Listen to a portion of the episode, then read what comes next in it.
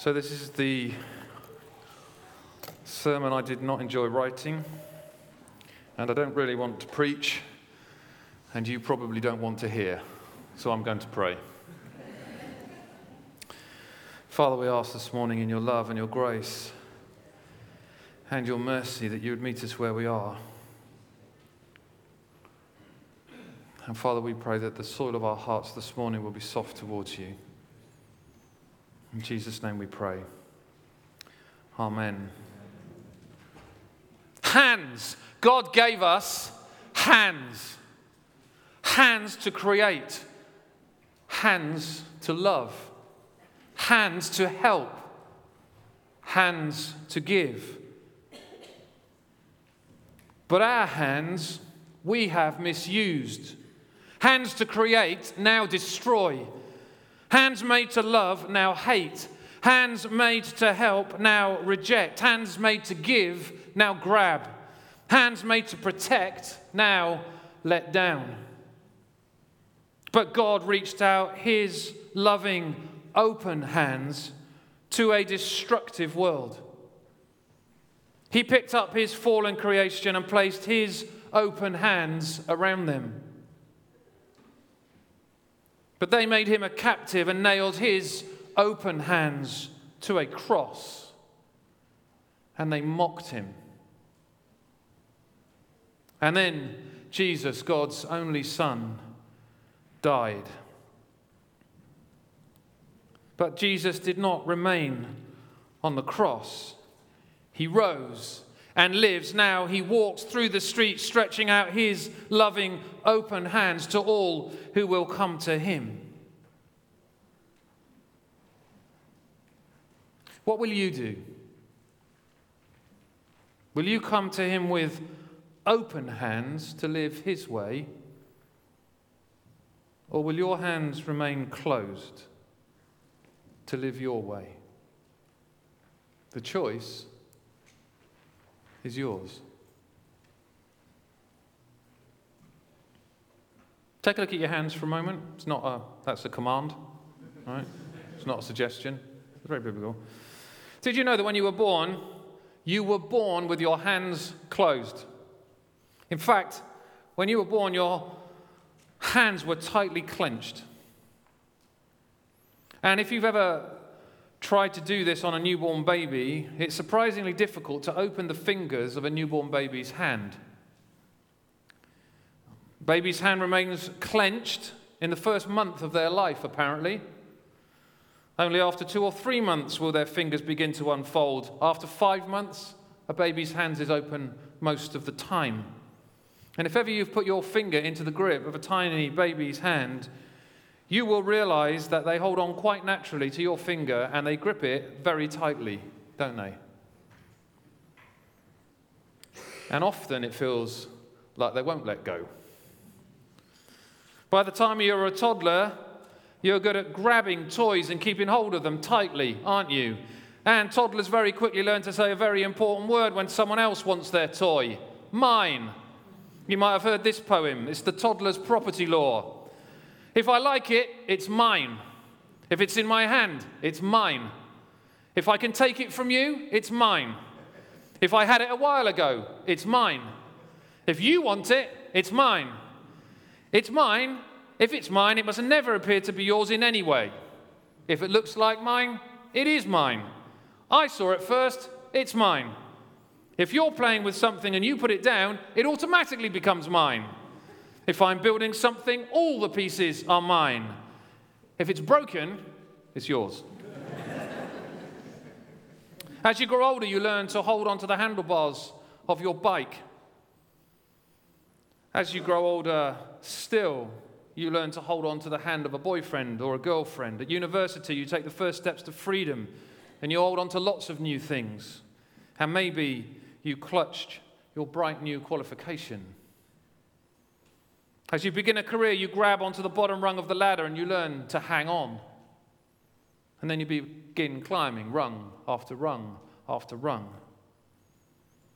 Often life then seems more about clutching and climbing. How high can I go?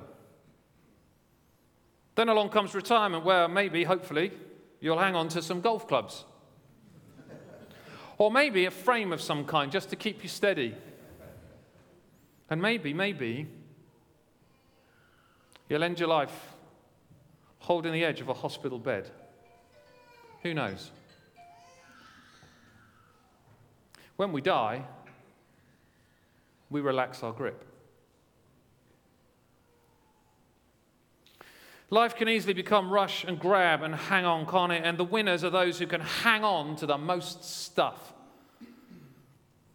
Maybe, though, we don't just do it with things or with stuff, do we? Maybe we grab, hold on to others, their time, their attention, their affection. Maybe, too, we become grabbers of conversation, friendships, opportunities. Maybe we become grabbers in our workplaces, insisting on a generous salary for a mediocre job.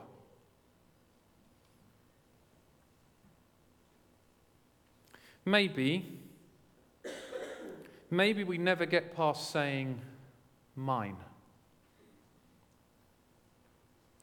Wonder if we ever do it in church. How many times do we criticize the church or leave a church which doesn't give me what I want or expect? I want to grab what I think, but when it doesn't measure up, which of course it never will, I get upset. And the church, which actually is here to serve the purposes of a generous, loving, magnificent God, suffers. Perhaps some people spend their whole life grabbing, and maybe Samson was one of them. Chapter 14 of Judges, beginning to read at verse 1. Samson went down to Timnah and there saw a young Philistine woman. When he returned, he said to his father and mother, I have seen a Philistine woman in Tim- Timnah. Now go get her for me as my wife. His father and mother replied, Isn't there an acceptable woman among your relatives or, or among your own people? Must you go to the uncircumcised Philistines to get a wife? But Samson said to his father, Get her for me. She's the right one for me. His parents did not know that this was from the Lord, who was seeking an occasion to confront the Philistines, for at that time they were ruling over Israel. Samson went down to Tim, Timnah uh, together with his father and mother. As they approached the vineyards of Timnah, suddenly a young lion came roaring towards him. The Spirit of the Lord came powerfully upon him, so that he tore the lion apart with his bare hands, as he might have torn a young goat. But he told neither his father or mother what he had done. Then he went down and talked with the woman and he liked her. Samson, you remember, was called by God to deliver Israel from the hands of the Philistines. Samson was set apart from birth to live a life devoted to God. But it seems that much of his time, Samson spent grabbing whatever he could get. And it certainly seems to be the way he approaches his marriage. If you've heard me do marriage services, I quite often start a marriage talk with this quote Success in marriage is more than finding the right person, it is about being the right person. Success in marriage is more than finding the right person, it's about being the right person. It suggests that marriage is less about getting and more about giving, and it's also a very biblical concept, you might be surprised to know. Paul expresses it this way, and just in case you're wondering, that I'm being biased here, right? Go read the bit before this in Ephesians because that's all about the women. This bit I'm reading about the guys. But it says, Husbands, love your wife as Christ loved the church and gave himself up for her. So Paul doesn't write just to men, he writes to men and women. I just chose that bit. But it seems that Samson is only interested in what he can get. Now, just a word of caution, because we must be careful how we judge Samson and the way that he lived, okay? Uh, he lived in a very different time and a very different culture, and he did not have the help of the New Testament to go and guide him and teach him. So he couldn't, read, he couldn't have read Paul that I've just read to you. He didn't have that. Uh, he was, to be fair to him, a product of both his time and his culture. However, that said, he does appear to be demanding and insistent in a way that is unusual even for his time. The word translated get in verse 2 literally means to seize or to take. So, another way of saying what Samson said is go grab her or go seize her for me. Here's a challenging thought. I wonder how many times we dress up our selfishness as followers of Christ by throwing into the mix that what we want also happens to be what God wants.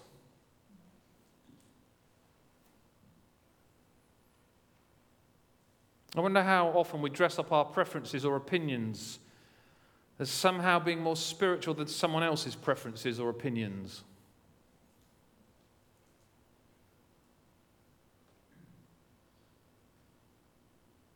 I wonder how many times my way actually becomes God's way.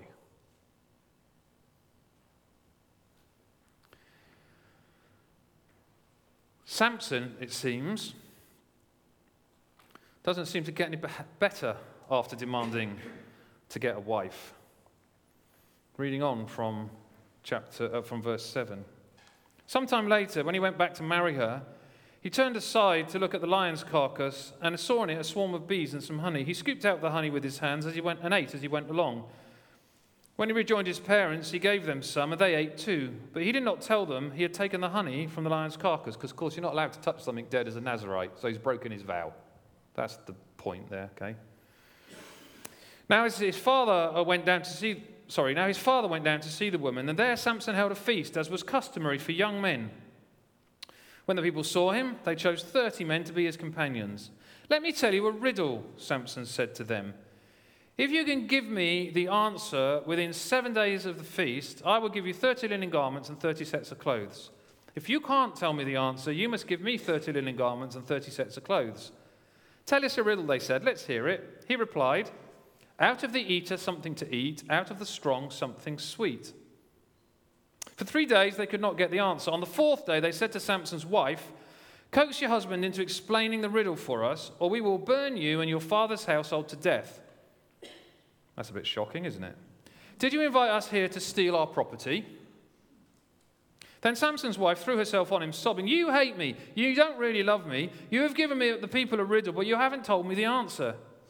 I haven't explained it to my father or mother, he replied, so why would I explain it to you? She cried the whole seven days of the feast. It's not a great start to a wed marriage, is it, really? Mm. So on the seventh day, he finally told her because she continued to press him. She, in turn, explained the riddle to her people. Before sunset on the seventh day, and the, and the men of the town said to him, What is sweeter than honey? What is stronger than a lion? Samson said to them, If you had not plowed with my heifer, you would not have solved the, my riddle. Then the Spirit of the Lord came powerfully upon him. He went down to Ashkelon, struck down 30 men there, stripped them of everything, and gave their clothes to the men who had explained the riddle. Burning with anger, he returned to his father's home. And Samson's wife was given to one of his companions who had attended him at the feast. Later on, at the time of the wheat harvest, Samson took a young goat and went to visit his wife. He said, I'm going to my wife's room, but her father would not let him go in. I was so sure you hated her, he said, that I gave her, to your companions. Isn't her younger sister more attractive? Take her instead. Samson said to them, This time I have a right to get even with the Philistines. I, re- I will really harm them. So he went out and caught 300 foxes and tied their tails together in pairs. He then fastened a torch to every pair of tails, lit the torches, and let the foxes loose in the standing grain of the Philistines. He burned up the shocks and standing grain, together with the vineyards and the olive groves. It's quite shocking, isn't it, the Bible, if you take the time to read it? so Samson throws a party for seven days to celebrate his wedding, but it becomes one massive argument. Now, the wedding night would have been the seventh night of one of these wedding receptions. But Samson gets angry and storms out before that, never gets to his wedding night. Before he leaves, he makes a speech in which, in case you missed it, he calls his wife a cow, that's a heifer, and accuses her of sleeping with all the best men, probably 30 of them. So when he says, You plow with my heifer, that's what he means, right? It's in the Bible. So he's accusing of sleeping with all 30 of these guys. Angry and resentful, he goes on a killing spree so he can steal the clothes of the dead men that he is now obliged to give to the men who solved his riddle. Sometime later, or later on as I read it at the beginning of chapter 15, probably means some months later, he turns up at his wife's house. Did you notice that? He brings her a gift. He brings her a goat, and you begin to think, oh, maybe he's doing better. Um, a goat would be the equivalent of something like a box of chocolates. So he's doing all right. He's turned up with a box of chocolates. Get, until you understand that a goat was also used to pay a prostitute. So he's bought her a present and said, Here you go, dear. Have what I would give a prostitute. And of course, later on, if you've read the story, he does visit a prostitute. Not a good gift for a wife, is it really? Oh, well, that would be my opinion. Perhaps what's happening here is Samson now is demanding what is rightfully his. He goes, I'm going into my wife's room. Well, he is married after all. Technically, he is married. The, the dowry was paid, the feast has been celebrated, he is married to, to this lady. But in the months he had been away, and probably as a direct result of his behavior at the wedding, his wife has been given away to somebody else. At this point on my notes, I just wrote, man, this is a mess. Imagine having that as your wedding celebration. Like, gee. Okay, so his father is probably wrong to give Samson's wife away, actually, because she's already been legally married to Samson. It may be that he's actually motivated by selfish motives because he knows if he gives her away, he'll get another dowry. So maybe that's what's going on for him. And Samson now is maybe having to face the consequences of his actions. So he's behaved really badly and it's coming home to roost. Acting as if he hated his wife, which is what he did, has consequences. So here's the question that it might be good to ask ourselves how do my actions affect the people around me?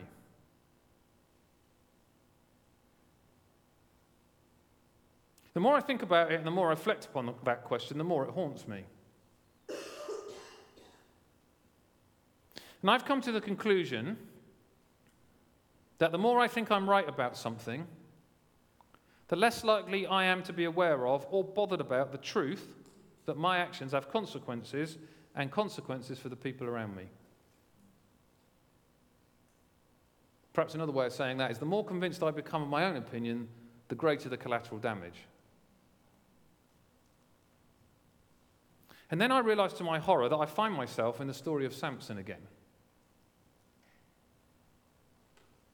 And then I begin to think, well, maybe there's not so much difference between me and Samson.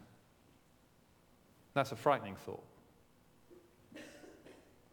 Samson appeared to be blind to the trail of devastation he left behind when he demanded what was rightfully his. We live, I think, in a time where we are very aware of our rights, don't we? We hear it all the time.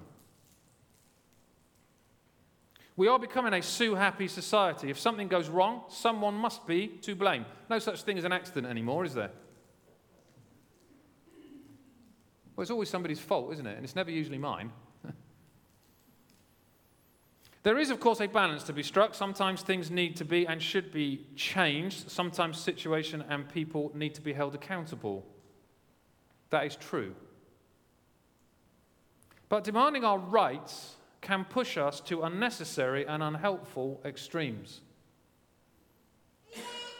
Samson was married, he had rights. But how do you cultivate a healthy marriage?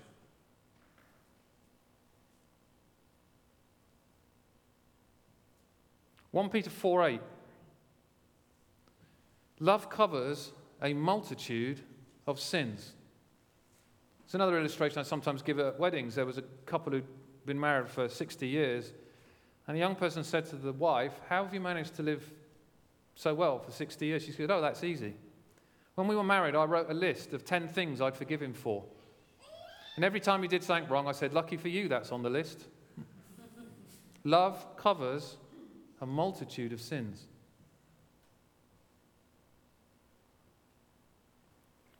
Which perhaps suggests that we don't always demand our rights if we want to cultivate a healthy marriage or indeed any healthy relationship. Course, if we mess up in our relationships, we can't simply demand that the other person who we have hurt forgives us. It's not our right to demand that. And facing the consequences of what we have done must be worked through, not avoided.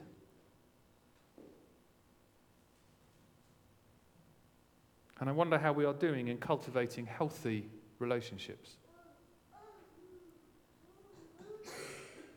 Samson was dominated by what he saw. He ruined his marriage, but then chose to demand what he thought was his by right.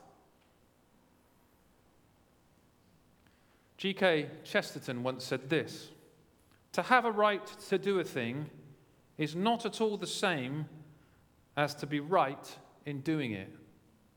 To have a right to do a thing is not at all the same as to be right in doing it. Jesus had a right to the throne of heaven.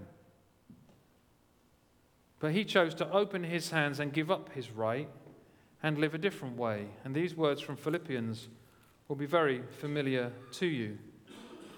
Therefore, if you have any encouragement from being sent, uh, united with Christ, if any comfort from his love, if anything common in sharing in the Spirit, if any tenderness and compassion, then make my joy complete by being like minded, having the same love, being one in spirit and of one mind.